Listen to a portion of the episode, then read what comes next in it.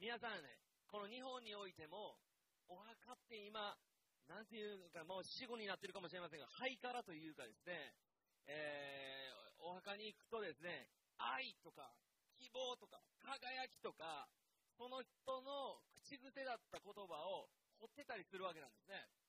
だから、すごくね、まあ、ちょっとカラーが入ったりとかっていうね、今、お墓があるんですけども、このルース・グラーム先生のお墓、ある言葉が彫られてるんですね。ご存知ですか？聞いたことありますか？この先生の、お墓、それは、工事完了、忍耐感謝って彫ってるんですよ。英語でね、工事完了、忍耐感謝。めちゃくちゃかっこいいなと僕はね、個人的に思ってですね。なぜこの言葉が彫られているかというとね、このグラーム夫妻が若い頃に高速道路の近くに住んでたそうなんですよ。で、その時に工事があんまりにも長引いて延期ということで、ものすごく長い時間かかったみたいです。その時に、完成した時に大きな垂れ幕が掲げられた。それが工事完了、忍耐感謝。これを見たルース・グラーム先生は、私のお墓はこの言葉を彫るって言ってね、この言葉だっていうことで、本当に彫るんです。で、その心はっていうと、私がキリストの似姿に変えられるまでには、長い年月がかかり、愛する兄弟姉妹、皆さんにはもう多くの迷惑をおかけしながら、許されながら、愛されながら、私は、ね、本当にこう、築き上げられていきました。天に召されるときに、完了しましたと。忍耐ありがとうございましたということで、天に帰られた。僕も掘ろうと思うんですよ、それ。まあ、これ言ってたら、まあね、しはったと思われたらね、あれなんですけども、皆さん、教会っていうところは僕、教会大好きなんですね。僕は、クリスチャン家庭に生まれました。滑り込みセーフという形で、クリスチャン家庭に生まれたんです。僕が生まれる10日前に両親が洗礼を受けまして、ギリギリ滑り込んだんですけども、もちろん、クリスチャンの子供だからといってクリスチャンになるわけがないということは皆さん承知だと思うんですね。ボディービルダーの子供はボディービルダーにはならないのと同じように、クリスチャンが、親がクリスチャンだからといってそうなるかはまた別の話じゃないですか。その中、いろんな右に行ったり左行ったり、後ろ下がってみたり、隠れてみたりとかしながらも、神様にある時に触れられて、変えられ、で、聖書学校に、献身という形で行くわけなんですけども、その中で、開拓を始めるということで、牧師には本当になりたくないって言って進学校行ったんです。じゃあお前何なるねんって突っ込まれそうなんですけども、牧師だけにはなりたくないって言って行ったんですけれども、本当に神様の導きの中で、牧師として、また教会開拓という形で、始まりました。で、その中で僕自身の人生のテーマがあるんですね。それが、教会とは何かっていうことだったんです。で、今でも模索してます。教会とは何だろうか。で、教会という言葉は、一番初めに使ったのは、イエス様ご自身です。マタイの16章の中で、私の教会を私が建てます。で、そのギリシャ語はエクレシアと言われていて、呼び集められた者たちの共同体のこと。呼び集められる。ですから、皆さん、私たちは呼び集められたものとして、この日本における 1%、もしくは最大でも 5%、6% ですか、の中に入れられたレアな生き物として、神様の特別なご行為の中で、私たちは本当に、集められたということを本当に感謝したいと思うんですね。で、愛する兄弟姉妹がいるということは、本当に力強いことなんです。で、イエス様ご自身がおられるので、皆さんとお会いすることができました。イエス様ご自身がおられるので、僕自身も、先生とお会いさせていただきました。もしイエス様がいなかったら、絶対に会わないと思うんです。だから共通点は何かというと、イエス様ご自身なんですね。で、イエス様を信じている者たちの集まりですよ。ですから、教会っていろんな人がいるわけです。で、第一コリントの12章を見てみると、私たちは各機関ですって書いてます。キリストの体で各機関なんです。で、この各機関というのは、英語ではメンバーなんですけども、皆さん私たちはね、キリストの体のメンバーなんですよ。ですから、呼び集められたものとして、神様に感謝しながら、今日も皆さん一緒に集まったんですけども、呼び集められましたので、私たちは選ばれたんですけども、皆さん、誰かが、人間が選んで、あなたがいい、この人がいい、この人がいいと言って集められたわけじゃない。だから、ユニークなんです。いろんな人がおられるんです。学生がいます。赤ちゃんがいます。社長がいます。フリーターがいます。学生がいます。いろんな人との交わりの中で、神様の栄光が表されている。これは神様が作った共同体なんです。ですから、聖書、新約聖書ずっと読んでても、エペソの教会もか、コリントの教会もか、ガラテヤの教会もか、この教会もなのかと思って、教会にはたくさん問題あるなと。コリントなんてひどかったですよ。いろんな教会には問題が勃発してるな。それは、皆さん、私たちはね、不完全なものなんで、僕自身も不完全の中の不完全だと自分では思うんですけど、だから、本当に皆さんに忍耐してもらって、愛されて、許されて、初めて、牧会することもできますし、メッセージもさせていただくこともできますし、友達関係を続けさせていただくということが可能なんですね。つまり、別の、体っていうのは、それぞれに個性がある。そして、個性があるけども、全く異質のものだけども、手をつなぐので、体っていうのは機能していくんですね。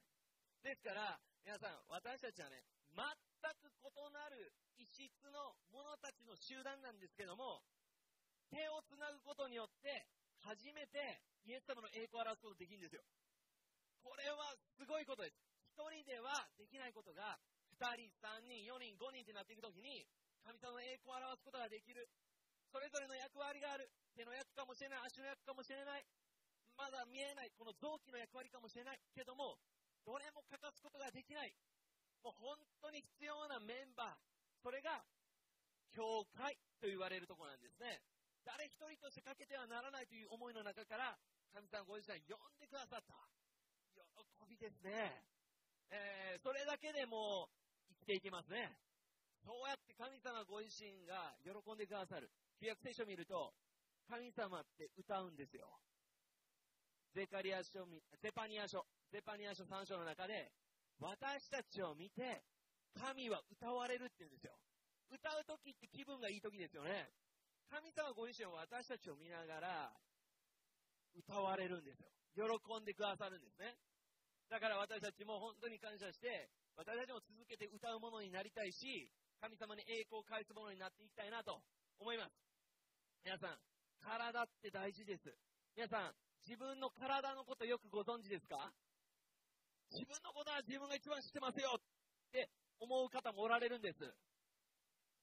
自分の心のことは自分が一番知ってる。自分の体調は自分が一番よく知ってる。自分の体のことをよく知っている。皆さんに質問したいと思います。自分の体のことなので、答えなくてもいいんです。分かってたら手を挙げてくれたら嬉しいなと思うんですけども、けど恥ずかしかったら手を挙げなくても構いません。皆さん、自分の体、骨何本ありますか？もちろん自分のことだからご存知ですよね。もちろんですよ。知らない人いないですよ。だって自分の体ですから。大事な体ですから。そら教職者みんな知ってますよ。自分の体なんですから。知らない。本当に知らないんですよ。206本ですよ。皆さん206本骨あるんです。わかりました。もう骨なんてわからないですよね。まあ、それは僕が悪かった。失礼いたしました。じゃあ筋肉何個あるんですか？みんないつも使ってますよね。物を取るときでさえも、死を賛美するときにでも、筋肉って絶対必要なんです。楽器弾くことでも、歩くことでも、右見る、左見るでも、全部筋肉が動かないと難しいんです。筋肉何個ありますか？そうですよね。400種類600個ですよね。はい、そうですよね。よくご存知でありがとうございました。本当に私たちはね、この、私たちって206本の骨があって、400種類600個の筋肉を連動させて生きてるんですよ。調和ですね。じゃあ皆さん、顔ね、本当にコロナね、マスク、皆さんするようになって、笑ってんのかな、怒ってんのかなってね、前から見てるとわからないんですけども、こうやってうなずいてくれたら感謝します。僕もエンジンかかってきますんで、僕は、笑顔、皆さん笑顔になりましたね。17の筋肉が連動して笑顔に初めてなれます。17の筋肉が手をつないで初めて笑顔になる。笑顔になったら他の人も笑顔になるわけですよ。17の筋肉が連動してですよ。じゃあ、しかめっ面ね。しかめっ面はね、43の筋肉が連動し初めてしかめっ面できるんですよ。もうやめましょう。43も使わないで、17だけでいいんです。そんな一生懸命ね、プラス30もしなくていいです。17で、省エネでいきたいと思いますね。17個の筋肉が連動して笑顔なんです。だから、ちょっと、あ、この人、しかめっ面だと思ったら、17で大丈夫ですよ。で、教えてあげたらいいかもしれませんけど、余計怒られるかもしれませんけど。皆さん、人が一歩進むのに使う筋肉は、連動しなければならない筋肉は200です。200の筋肉を連動している。そしてもう一歩出すと、また200使わないといけない。けど、これが、キリストの体における、調和における主の栄光なんですよ。つまり、神様ご自身は私たちを手をつなぐようにと言って、私たちを導いてくれています。皆さん、体は調和です。調和なんです。聖書の中にこう書いてます。キリストこそが私たちの頭である。頭である。そして、教会は体です。皆さん、私たちが今日この場所に来た理由は、頭から指令が出たんです。それは、今日、東京メトロチャーチに行くんだ。これが最優先なんだ。ということを指令が下って、手が、足が、ここに向かわせたんですね。もし私たちが、今日東京メトロチャーチ行くんだっていうことが、指令が出てるのにもかかわらず、足が、新宿に行ったり、いや、奥多摩に行ったりすると、フラストレーションなんですよ。つまり、体は、頭が考えていることを表現する。それが、教会です。イエス様ご自身がなさりたいことはこの場所になりますように。イエス様ご自身が考えておられることが、この場所で なされる。共同体の中でなされる。それが、主の栄光です。皆さん、私たちは自然と体の調和っていうのを実感しています。僕自身は人生で2回骨折しました。その1回は、剥離骨折だったんですね。まあ、要は、ちょっとひびが入ったっていう状態なんですけども、僕はサッカーしてたんですけども、サッカーの試合に行くときに、出て行った後に、あ、忘れ物したと思ったんです。で、家に帰りました。家に帰ったときに、まあ、急いでたのに時間ないんで、自分の部屋に行くために2階に駆け上がるために走ったんです。走ったら、思いっきり小指ぶつけたんです。で、その時に、小指が痛いんです。小指だけが痛いんです。けど、不思議ですよね。小指は叫べないので、代わりに口が痛いって言ってあげる。で、周りのいる人たちを呼びながら、どれだけ痛いかを表現するために、顔が小指の代わりに痛い顔をしてあげる。そうやって、みんなが来る間に右手は優しく手を置いてあげる。この連動。小指だけが痛いんですよ。お前だけやって言って責めないじゃないですか。ヒロかなんて言わないじゃないですか。痛いって手を押さえてあげて。これが教会であるべき姿なんですよ。そうですよね。間違ってますか？これが教会であるべき姿なんですよ。私関係ありませんっていうことじゃなくて、連動していく。皆さん、もちろん不完全なので失敗もありますけども、栄光を表すためにこの筋肉がうまく連動していくように、皆さん、私たちが経験している赤ちゃん見ても分かるんですね。もう今、つくし君はですね、もういろんなところ歩きます。けども、もともとは歩けなかったんです。筋肉の連動が難しい子だったんです。歩けないから。だから、ハイハイをするわけですよ。ハイハイする。けども、立ち上がってみて、一歩歩き尻持ち。二歩歩き尻持ち。けど失敗しながらを前に見続けながら歩いていく。けども、途中で2歩歩いてダメだったから、お父さん、もう僕は二足歩行向いてない。これからは、ハイハイだけで生きていく。とは言わないですよ。失敗しながら、見守られながら、本当に周りの人たちに愛されながら、歩くようになっていく。連動していく。初めから完璧に連動はできません。けども、時間をかけて、一緒にいる中で、理解し合いながら、そして、共に、主の栄光を表す。だから、聖書はね、こう書いてあるんです。エペソビトの手紙の違うところでは、教会は、組み合わされて、初めて、立て上がるって感じ。教会は、組み合わされる必要があるんですよ。それぞれが、自由にしてたらいいんじゃないですか。組み合わされるっていうことはすごく重要なことです。ですから、皆さんは、僕自身はこう考えています。それは、教会のプログラムは積極的にできるだけ参加してほしいっていつも思うんです。で、一緒に主の栄光を表していく。ある一部の人だけではなくて、一緒に主の栄光を表していく。なぜならば、教会っていうのはメンバーだからなんですよ。メンバー。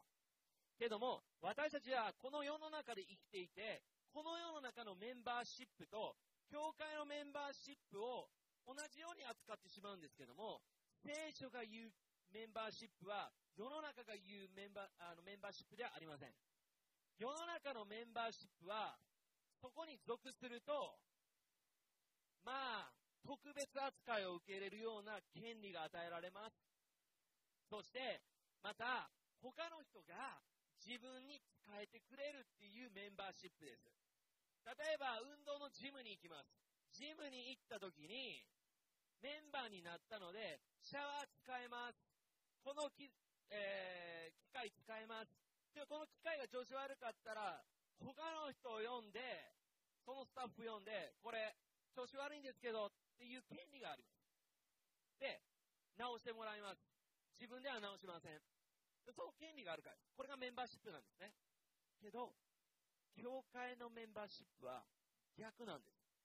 教会のメンバーシップは、受けるより与えるというメンバーシップなんです。つまり、ある特定の愛する兄弟姉妹たちに、使えることができる特権が与えられたんです。主の栄光を表すことができる特権。主の御用のために用いられる特権が私たちに与えられる。権利の主張をしなくてもいい。けど私たちは使えることができるんですね。ですから皆さん、牧師がホストなんじゃないんですよ。で、愛する兄弟姉妹がゲストなんじゃないんですよ。一緒に主の栄光を表し、一緒になってイエス様を褒めたたえる、それが共同体なんですね。ってことは、そこにはそれぞれに役割と責任があるんです。それがあるので、私たちは集められているんです。全く違う個性豊かな人たちが集まって、一緒に進んでいくときに、連動する美しさを教えられ、あることのために、あることを達成するために、私たちは一人ではできないことを2人、3人、4人、5人、10人、20人と共にやっていくことができる。神様は何かを成し遂げるときに、一人でできる、一人で十分だということはなさいません。必ず連動するように、必ず一緒にいるように。人が一人でいるのは良くないと言われた通りです。信仰生活は一人ではできません。なぜですか？もし一人なら愛を知ることができないからです。皆さん、私たちは教会生活、信仰生活する中で、愛がないなって痛感したことはありませんか？なんて愛がないんだと。その度に、主よ、愛をください。愛を私に与えてくださいと祈るんですけども、これが愛だよ。受け取りなさい。と言って、受け取ることはありません。次の日、会社で、学校で、苦手なタイプの人をくれるんです。その時に、また愛がないなと思いながら、けど、向き合うっていうことを通して、イエス様の愛ってどれほど素晴らしいかということを知っていくんです。そして乗り越えていくんですね。本当に私たちは、生活の中で、イエス様を経験することができるんです。愛するっていうことはどういうことなのか。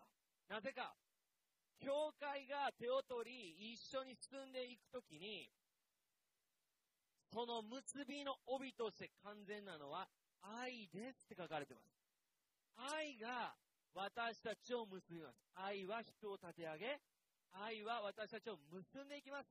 主に結ばれた愛する兄弟姉妹と共に前進していくことを本当に喜びたいと思います。ですから皆さん、私たちはいつも自問自答する必要があります。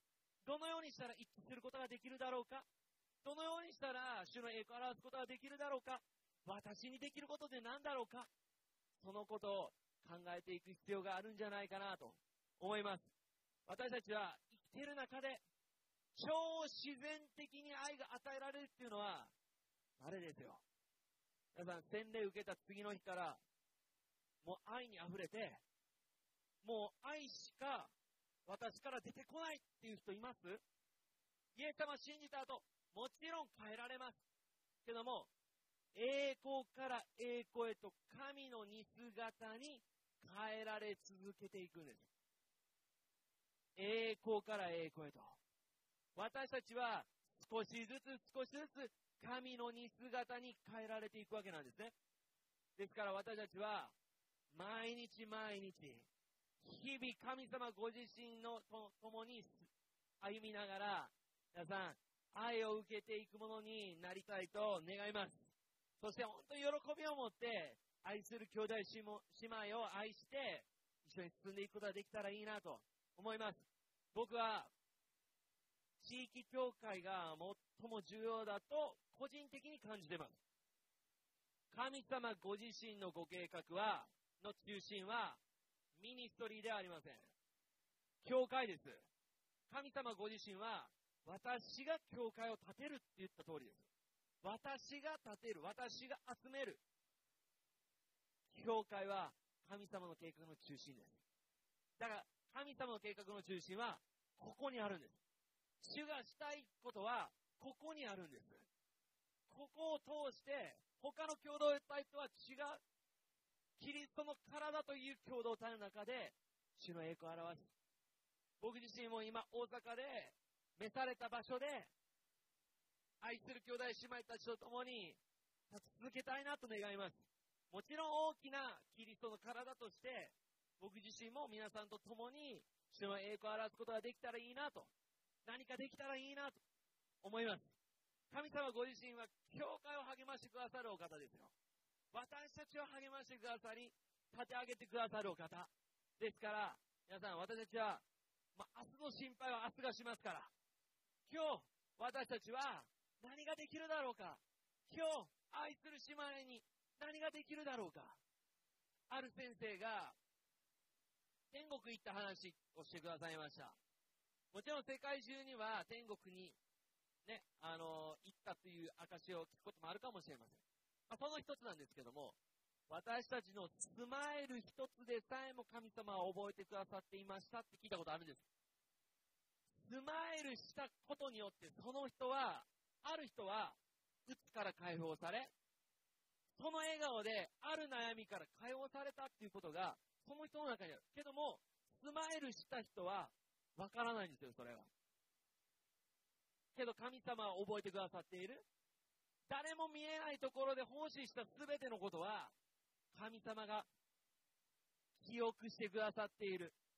だから、皆さん私たちは日々、愛する兄弟姉妹に仕えていきたいなと、心から思います。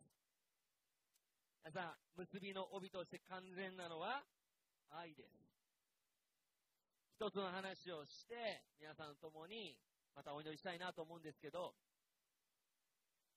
もう天に召された先生なんですけども、ある時私たちの教会にも何度も足を運んでくださった先生なんですけども、この先生がマレーシアでカンファレンスがあった時の証しをしてくださったんですね。で、6日間の、カンファレンスでした。1日2回の、集会がありました。そして、彼は初日、カンファレンスの初日に、その賛美中に祈ってたみたいです。主よ、何を神様、この回収にお話したらいいですか。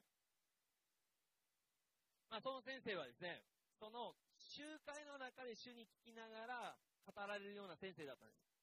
で、その時に、ゲストの、その椅子に座ってたみたいなんですけども、神様からこういう語りかけがありました。愛を語りなさい。愛を語りなさい。そして、愛を歌いなさいって言うんですよ。で、彼は初日、講壇に立って、まず歌い始めたんです。皆さんと一緒に歌いたい歌があります。で、その歌は、賛美歌か聖歌だったと思うんですけども、私はあなたを愛しています。そして、あなたの内側にイエス様の愛が表されますっていうような、賛美だったみたいですね。もちろんこの先生はアメリカ人で、英語で歌い始めました。はじめはアカペラだったんです。で、短い賛美だったので何度も繰り返したんですね。そしてメッセージに入りました。これが6日間が続くんですけども、3日目ぐらいに、バンドメンバーが前出てきて、音聞きながら、ピアノ演奏だったりしたみたいですね。で、豪華になってきたわけです。そして何度も歌いましょう。けど3日目、4日目の時に、さあ皆さん、この賛美を隣の人に対して歌いましょうって言うんですよ。私はあなたを愛しています。あなたの内側にイエス様の愛が表されますって言うんですよ。皆さん、場所はマレーシアです。アジアです。皆さん、隣の人の目を見つめて、私はあなたを愛してますって歌えます？アジア人ですよね。妻に対して照れがある文化なのに、妻でさえもですよ。その集会3000人いたんです。全く初めて会う人に目を見ながら、あなたを愛していますって難しいんですよ。アジア人、その反応は難しいなという反応でした。やっぱアジア人だなと。なんか、目つぶってこう歌い始めた。ありますよね。隣の人を見て歌いましょうという時に、目つぶってこうやって歌ってる人もいますよね。照れですよ。できないから。僕もこうなります。何回も言うんですよ。さあ、隣の人の目を見つめて歌いましょう。私はあなたを愛していますと。これ、何度も繰り返して、最終日、6日目、14時からの、集会の前のランチで、ある実行委員会のマレーシアの先生とランチしたそうです。その時に実行委員会の先生に言いました。先生、ここはマレーシアです。文化が違うんです。人の顔を見て、私はあなたを愛してますという、その文化のないのがアジアなんです。先生、アジアのことあんま分かってませんよね。やめた方がいいですよ、とアドバイスもらったんです。で、その先生は、そうですか、分かりました。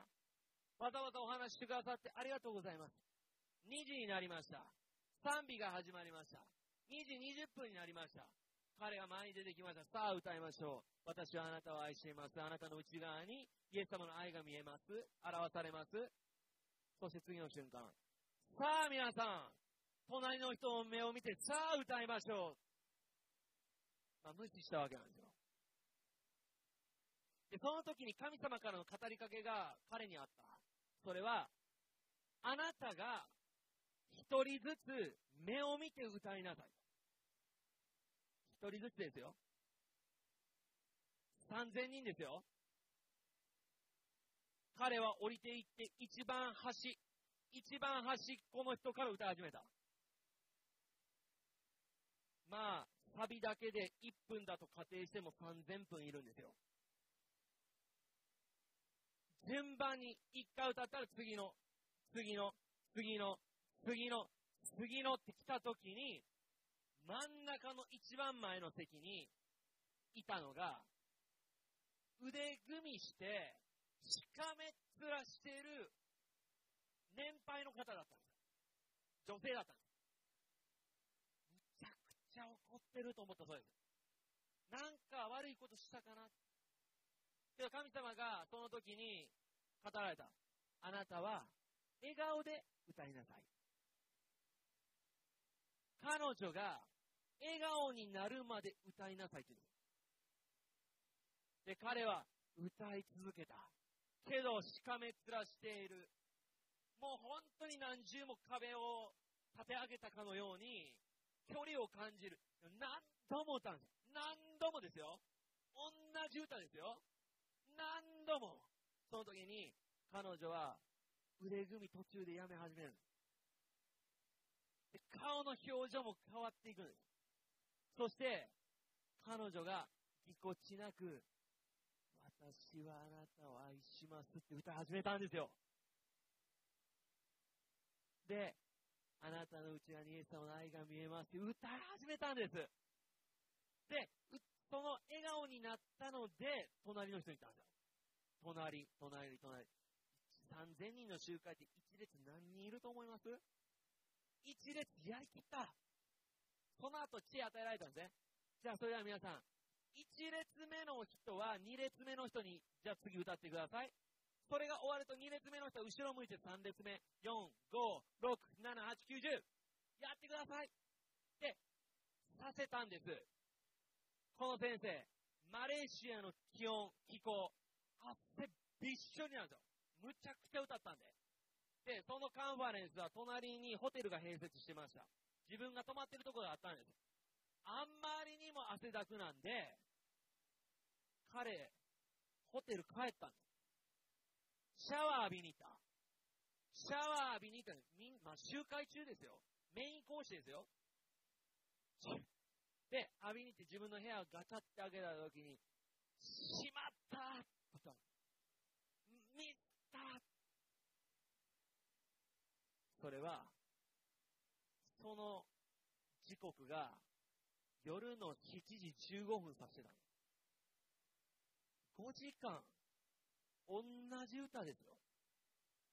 で、彼は5時間も同じ歌ったことにしまったじゃなくて、最後の集会が7時からだったんです。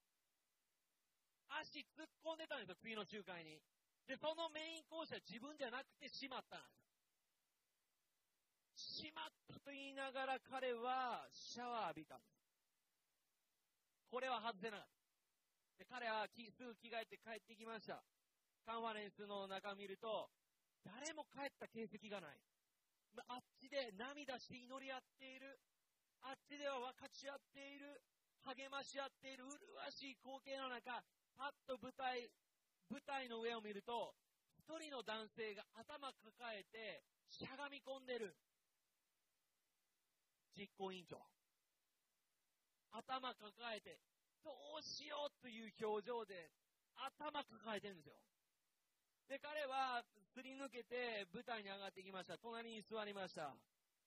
じゃあこの実行委員長、まず一言目こう言ったんです。先生。しかも顔見ないんですよ。頭を抱えて下を見ながら、先生、どこ行ってたんですか？これはやばいってなったんですけど、どこっていう前に、彼は次のことを言った。先生、ここにいなかったっていうことは、あの光景見なかったんですか？あの光景とは何か。彼がシャワーに行っている間に、この真ん中の一番前にいた女性、年配の女性が、勝手に舞台上がってきた。で、彼女がマイク貸してくれてる。で、この女性実は、実行委員長のお母さんだった。で、このお母さんは、実は、仏教徒で、国家的リーダーしてた人なんですって。で、けど、英語が大好き。で、この実行委員長は、初日から、このカンファレンスの初日から、ただで英語聞けるところがあるから来てほしいって言ってたんですよ。まあ、伝道したくて。いつも断ってた。最後の日、もう一回朝、お母さんのところに行って、来てほしいって。その時にお母さん憤慨した。私をキリスト教に引きずり込もうっていうのは分かっていると。けど最初で最後、一回だけ言ってやる。絶対に二度と私を誘うなって言った。で、もう一つの条件。私は国家的リーダー30人連れていくって言った。で、彼女は一番前の真ん中に座って。ってことは、これ全員、仏教徒の人たち、国家的リーダーの人たちに彼は歌ってた。で、彼女が30人のお供と一緒に舞台から上がってきてマイク貸してくれって、彼女はこう言った。今日私はイエス・キリストが救い主であることを初めて知りました。今まで迫害してきたことをどうか許してほしい。私はじゃあ、何をしたらいいんですかっていうことで、舞台上で悔い改めたそうです。で、彼女は、最後の日だけ来たってことは、彼女はメッセージ聞いてないんですよ。だって歌しか歌ってないから。けども、彼女が触れたのは神の愛だったんです。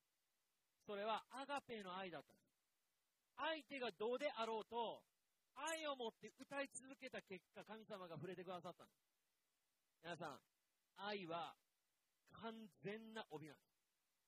愛が人を変えます。愛が人を立て上げます。愛が神様のもとに人々を連れて行きます。皆さん、これがアガペーの愛です。私たちにはアガペーの愛がないんです。だから主を与えてください。今日も私を満たしてください。私は何に満たされているかによって、私の人生変わります。皆さん、神様の愛を受けながら、使い合いましょう。愛し合いましょう。目の前にいる人たちを愛しましょう。目の前にいる先生を愛しましょう。そのことを覚えて、皆さんの祝福をお祈りさせていただきます。お祈りします。